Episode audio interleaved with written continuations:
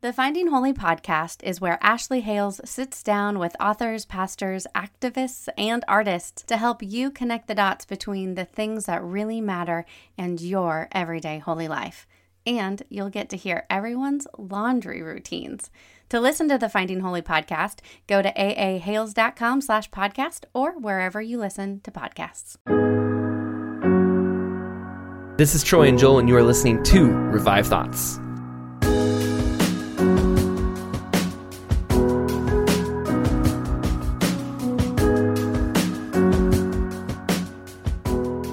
Point with God is not whether I have envy or not, but it is how I deal with the envy that He knows I have.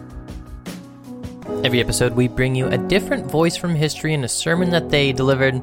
Today's sermon was preached by Alexander Whyte in the late 1800s in Scotland.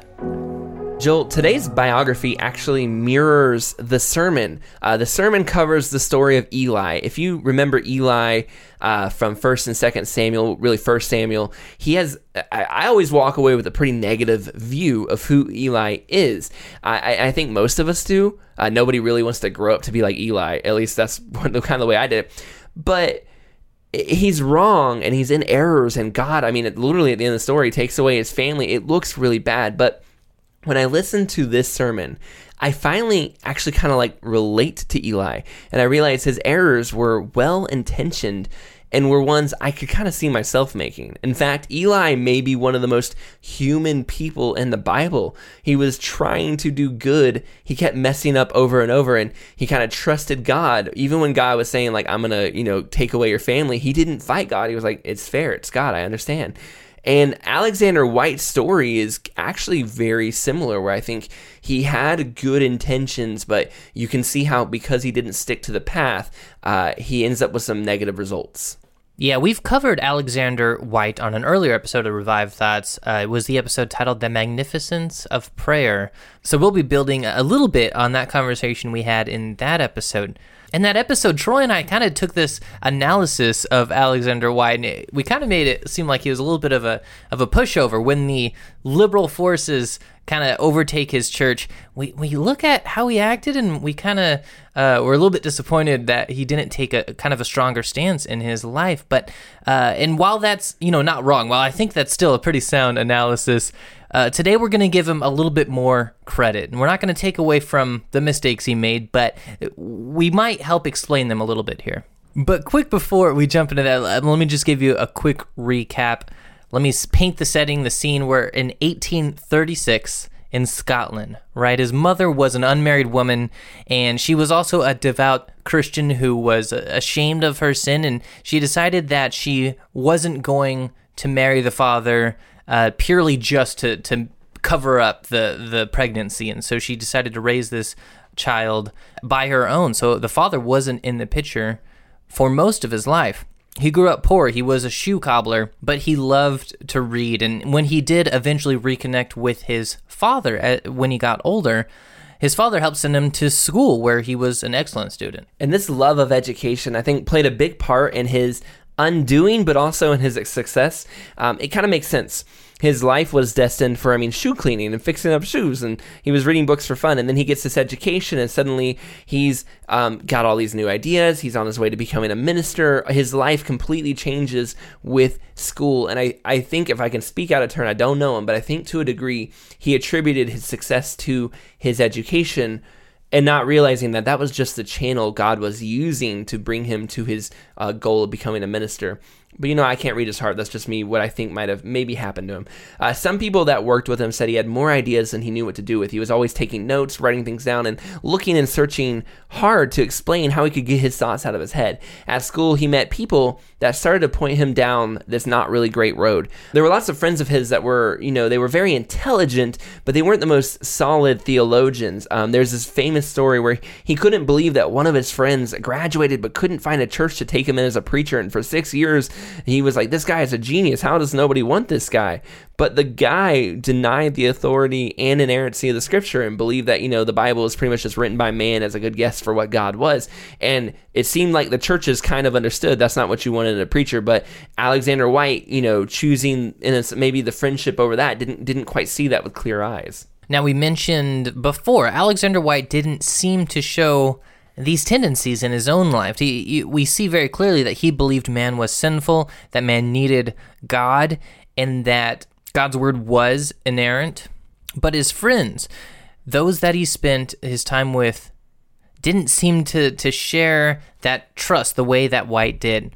And we can theorize and we can speculate. And We don't really know looking back in the past. Was it because he was wanting to minister to them, or did he just love the intellectual pursuits that he found in the conversations with them? It's hard to say why Whyte was so tolerant of hanging around uh, people that had less than biblically sound ways of thinking. When you look at what he's doing in his personal relationship with God, he seems to take it very, very seriously. He'd do over a thousand home visits every year. I mean, that's a lot. That's multiple visits per day. Yeah, he would study scripture and books all morning. He himself said he'd read a passage. He'd read Spurgeon sermons on that passage. Who, you know, Spurgeon was preaching at the time, getting published in newspapers. Uh, he would read books, then he'd read scripture some more, and then he kind of get going on what the sermon would look like.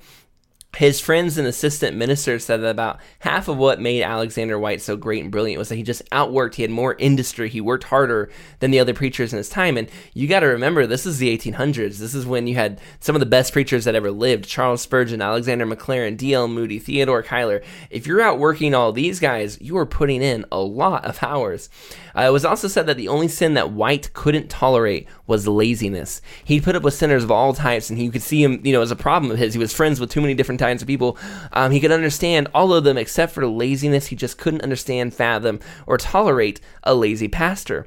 In his mind, um, the way he kind of viewed it was just that these guys are holding the keys to the gates of the kingdom of God, but they're not putting the energy in to turn the key and let people in. And he thought that was just one of the greatest sins that you could be holding on to that and not not let others know that that was just so uh, harmful to the church when he was studying with the Free Church, kind of this this church school combination there. He was assisting them and, and, learning under them, and he gained a lot of favor in their eyes. And one day, the principal of the school uh, became ill, and he called Whyte to his deathbed.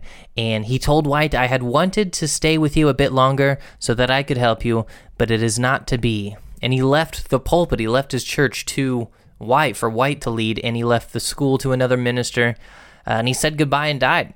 So Whyte had to study hard. He had to work extra hard to earn his place uh, in this church. This congregation that he was willingly inherited from the principal of the school was filled with doctors and professors and scientists and lawyers, people that would call him out if he if he was faking it. So he had to put in the time and research and know what he was talking about because he knew that the congregation wouldn't wouldn't settle for anything less. I kind of believe it was this constant search for new ideas and things too that would also lead him down the road of kind of taking ideas he shouldn't have. You notice I've had several explanations throughout this episode of what maybe caused this problem. It's because it's a mystery and also because it is important. And so I, I really spent a lot of time trying to figure this out about him. Even since our last episode, I've been wondering like what was it that got to him because I think it's something that can happen to anybody. Now, he was especially fond of a man, uh, and this is the problems and the things that he kind of did wrong here. He was really fond of a man named John Newman. John Newman very famously kind of converted out of the Church of Scotland and became a Roman Catholic. Um, Alexander Whyte was a big fan of ecumenicalism too. He this is during that that movement in history, if you know about it, where there's a bunch of ecumenical movements. The idea is that the church can kind of all unite and become one church again, and uh, this idea really came to Alexander Whyte. The problem is that these churches would pretty much all unite on everything but the gospel. The one thing that was most important was the thing they would be that's too offensive. We can't bring them together on that, but we'll unite on the idea of doing good works, or we'll unite on the idea of doing this and doing that. But we won't we won't bring Jesus into it. That's too controversial. And so these Uh, this his, he also had this idea that you know the church should learn more from the Greek Orthodox and more from the Roman Catholic churches, and that these guys have a lot to tell us today, and we need to go backwards. And he wasn't as interested in going towards the the stronger Protestant theologians and ministers that you would think he should be kind of leaning on. So this created a problem where he was very outwardly supportive of just kind of higher critical thinking, liberalism, ecumenicalism, all these things that were bad for the church outside of his time as a pastor, but when he's again behind the pulpit, he is preaching the Bible and God.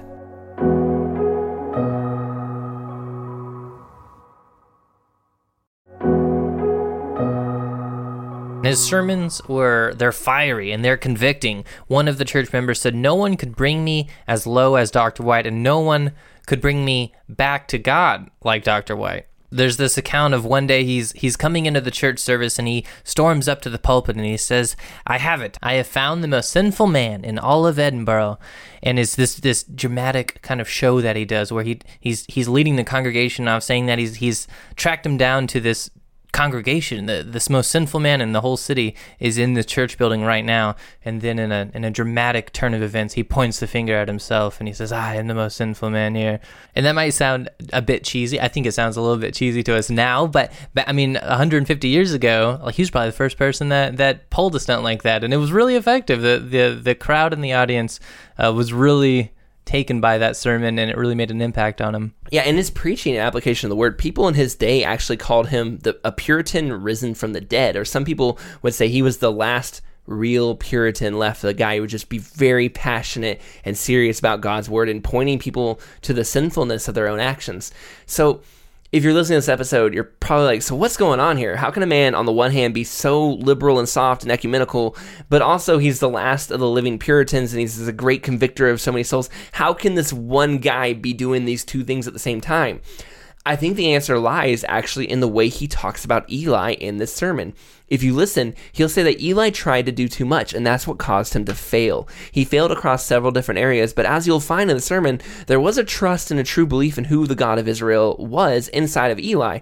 I think the same is true for our guy, Alexander Whyte, a man who worked hard and learned so much and tried to just be so many things that he got kind of carried away, especially with academia. But the thing that God had called him to do, which was preach, that he did well and excellent to the end.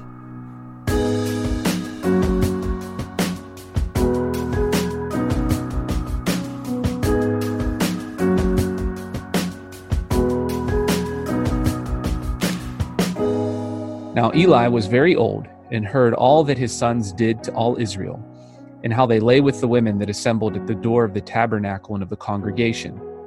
And he said to them, Why do you do such things? For I hear of your evil dealings by all this people. No, my sons, it is no good report that I hear you.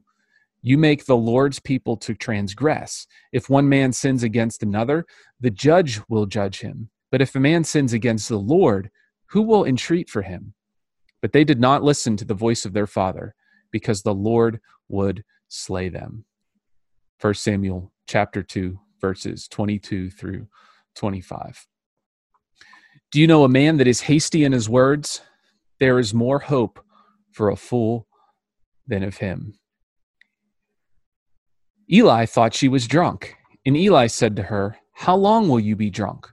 Put away your wine from you. 1 Samuel chapter 1 verse 14. Yes, but we have hope of Eli in spite of his hasty words. For Eli never forgave himself for his hasty words to Hannah.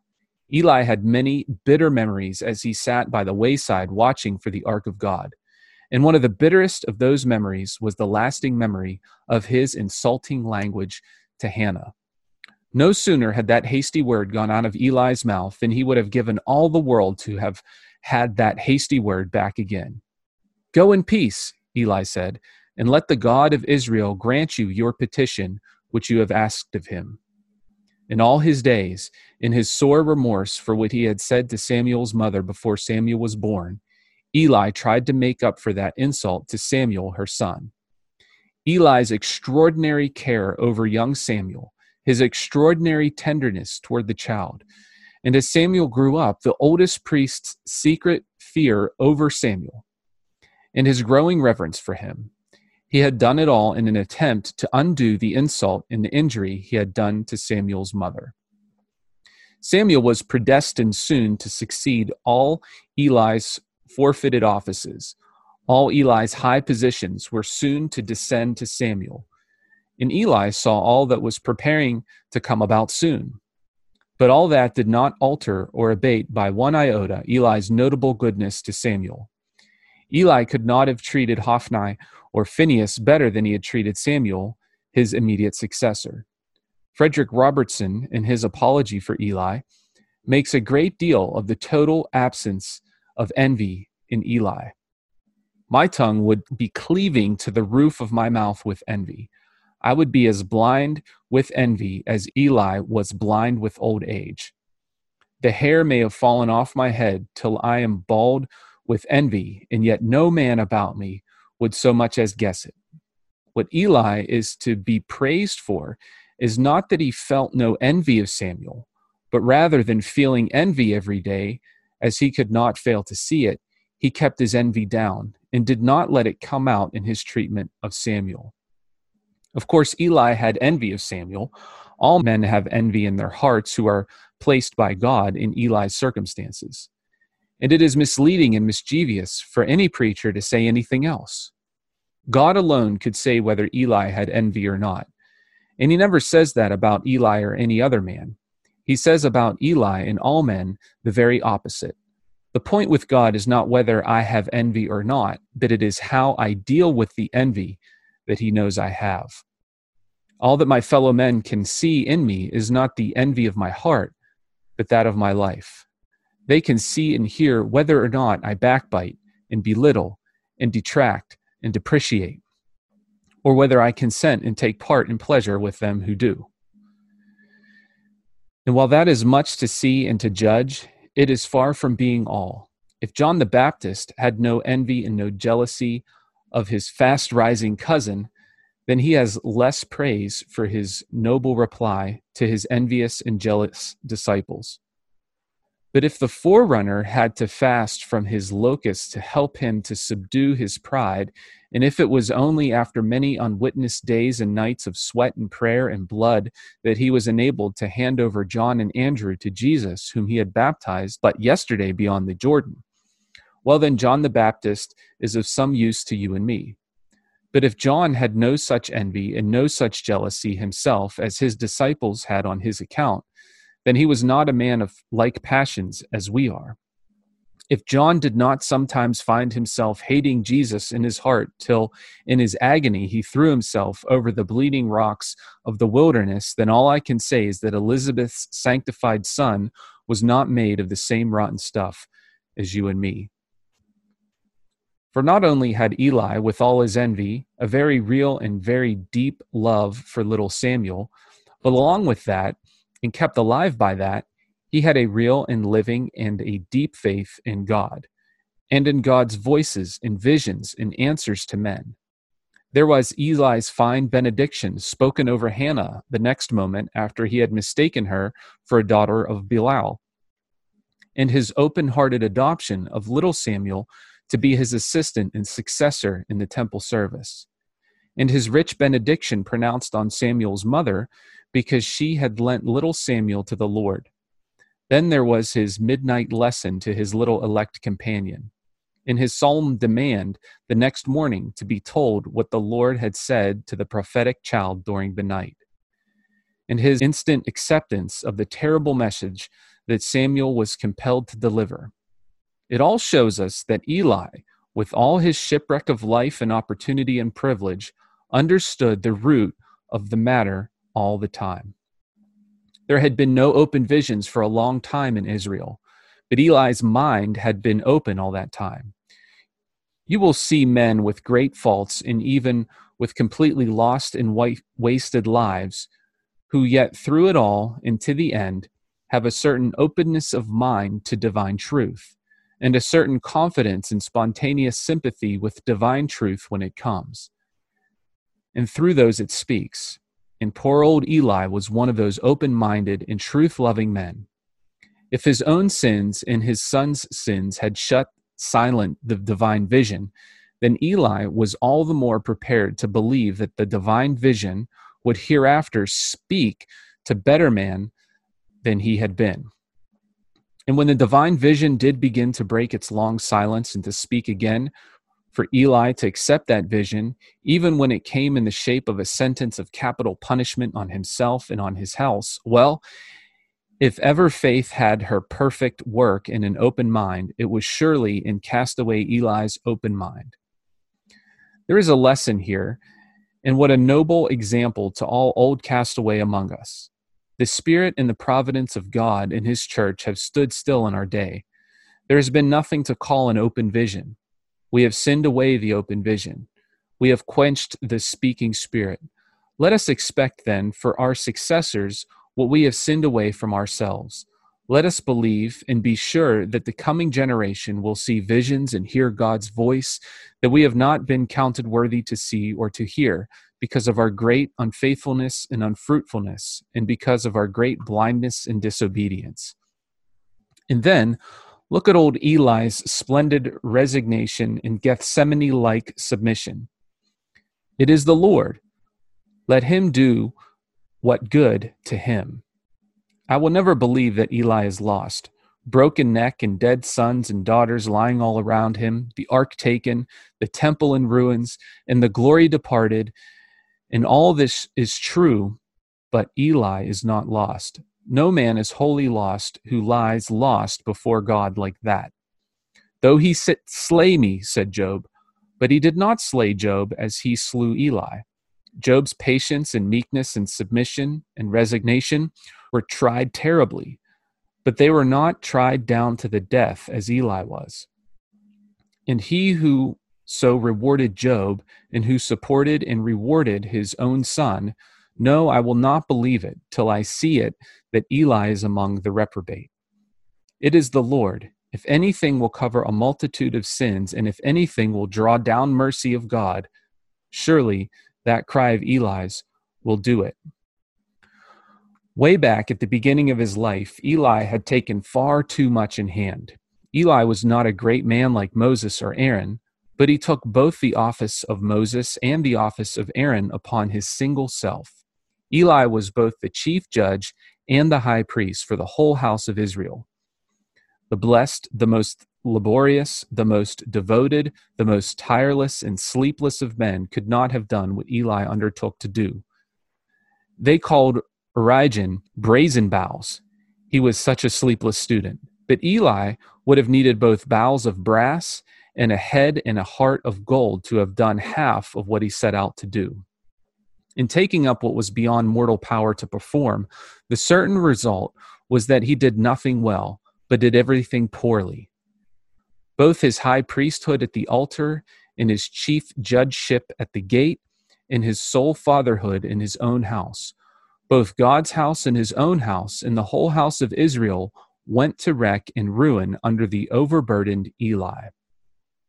It is startling and terrible to think that the unparalleled catastrophe of Eli's awful end had its first and far back roots in what is as much a virtue, surely, as a vice his determination to do two men's work with his own hands. But whatever Eli's motives were for loading himself with all these offices and emoluments, the terrible catastrophe of his own end and his son's end and the end of Shiloh and all its earliest roots in Eli's vaulting ambition.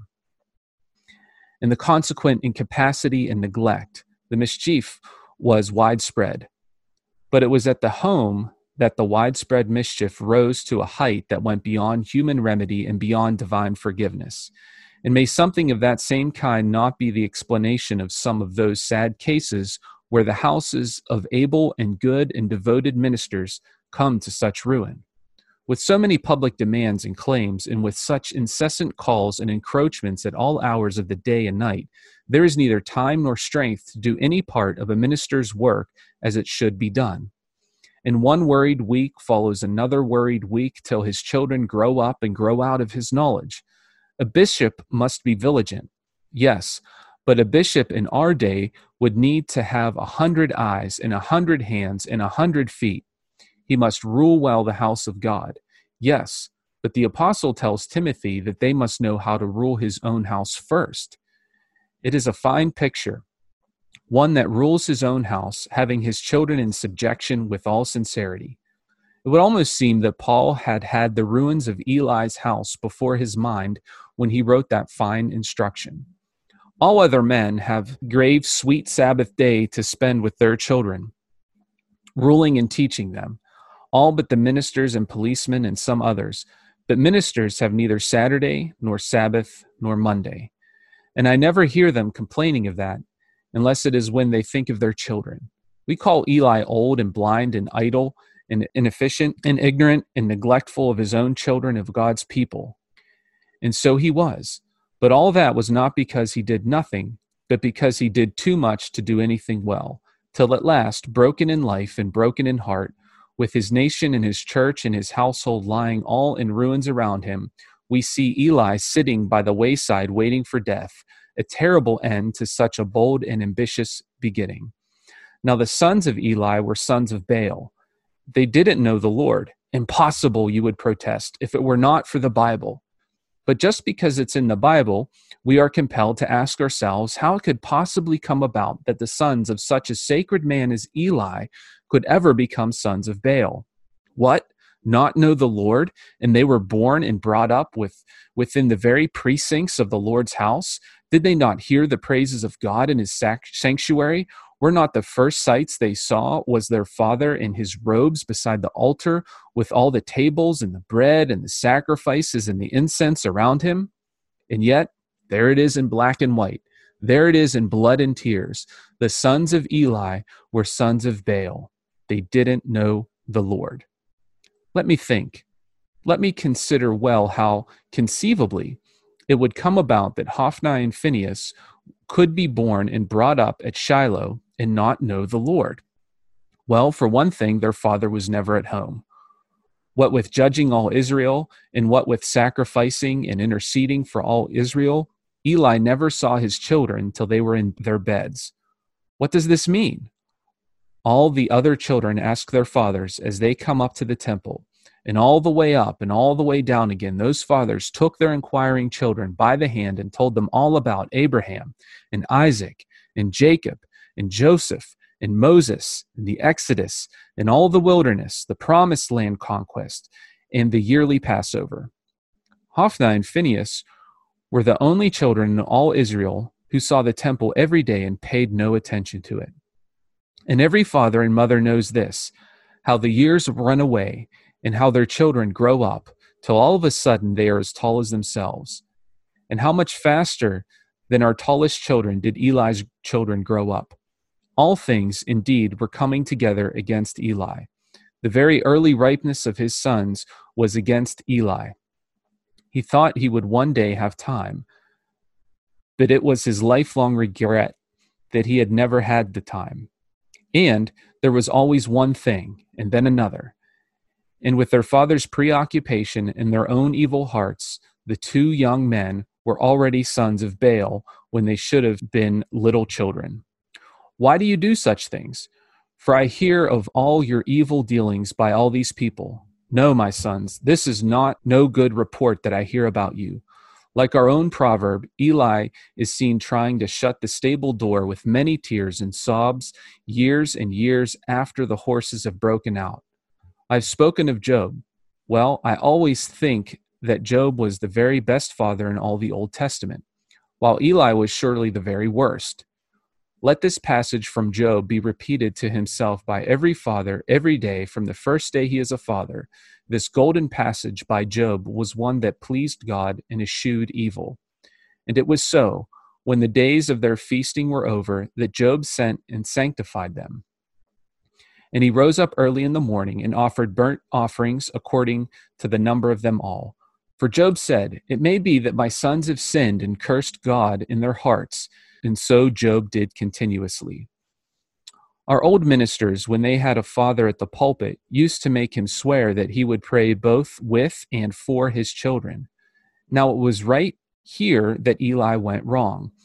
And it is just here that so many of ourselves go wrong, and we lose our children. We scold and scowl at them, and we beat and bruise and lock them up, when we should pray both with them and for them. If, when they tell a lie, or steal, or speak bad language or strike another or defi- defiantly disobey us, we would neither lift a hand nor a tongue at them, but would take them to our place of prayer and there pray both with and for them. As sure as I stand here and you sit there, there would be fewer sons and daughters of Baal in our houses. Let us do it. Let us, unlike Eli tonight, go home and do this. And if our children are grown up and gone away, let us all the more go after them, like Job with that sacrifice and that persistence, which have the promise and the power to apprehend them and to bring them back. So Job did continually. You will all have it well in your mind how this all ended, how the ark of God was taken, and how the two sons of Eli, Hophni and Phinehas, were slain, and how Eli, when he heard the evil tidings, fell from the seat off backwards, and his neck broke, and he died, and how his daughter in law, her pains came upon her, but she didn't answer it, and how she named her son Ichabod, and so died. Ichabod, a name that meant the glory of God had departed from Israel.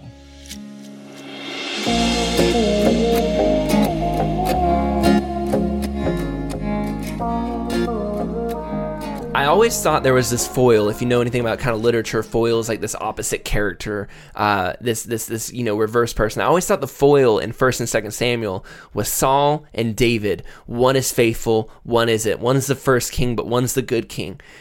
But actually, after the sermon, I think maybe Eli is actually the foil for Saul. Both were punished by God. Both were wrong and had their positions take from, taken from them. Both of them tried to do too much. Saul tried to be the priest and sacrifice. Eli tried to be the judge and the leader of Israel at the same time when he wasn't called to do both of those things, uh, be the priest and the judge. And yet, the difference is in how they accepted it. When God punished Eli, Eli goes, you know what? God is the God of Israel. He will do what he's going to do. When Saul got punished, he fought back hard, and Saul burned up with jealousy at the idea that his children wouldn't be on the throne. Eli not only didn't have jealousy for Samuel, he raised Samuel and tried to set him on the right path that he couldn't set his own kids on. And in the family line, you'll actually see both Eli's family, as his grand nephew or son is actually mentioned as a priest later on, and Saul's family tribe, the tribe of Benjamin, are both spared and redeemed and used by God again.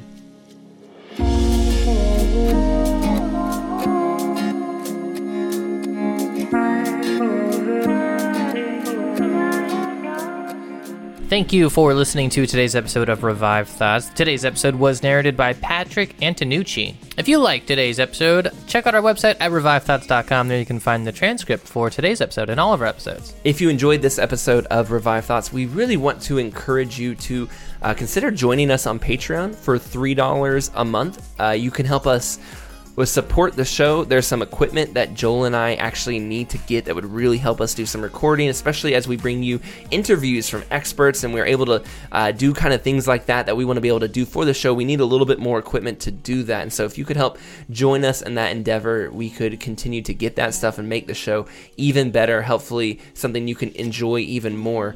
Also $3 a month what does patreon get you? It gets you a signed bookmark by troy and joel. That is a a signed bookmark by me and Joel, and that is a one of a kind Revived Thoughts bookmark. It also gets you access to the future Revived Thoughts deep dives that we will have full episodes that we can listen to the whole thing, and you can go back and listen to the Salem Witch Trials episode, the full length feature.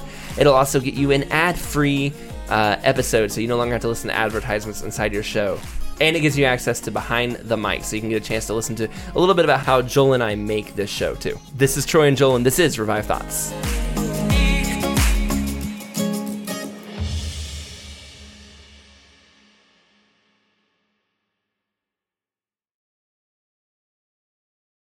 I hope you enjoyed that podcast. And if you did, I'd like to also invite you over to the Finding Holy podcast, where Ashley Hales sits down with authors, pastors, activists, and artists to help you connect the dots between things that really matter in issues of faith and your everyday holy life. You'll even get to hear about the laundry routines. Go to aahales.com slash podcast or listen to the Finding Holy podcast wherever you choose to listen to your shows.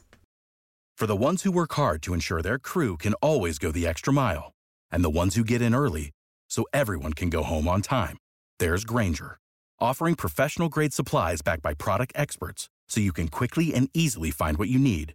Plus, you can count on access to a committed team ready to go the extra mile for you.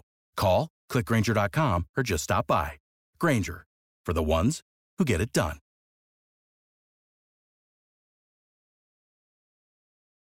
When you need mealtime inspiration, it's worth shopping Kroger, where you'll find over 30,000 mouthwatering choices that excite your inner foodie. And no matter what tasty choice you make, you'll enjoy our everyday low prices, plus extra ways to save, like digital coupons worth over $600 each week. You can also save up to $1 off per gallon at the pump with fuel points. More savings and more inspiring flavors make shopping Kroger worth it every time. Kroger, fresh for everyone. Fuel restrictions apply.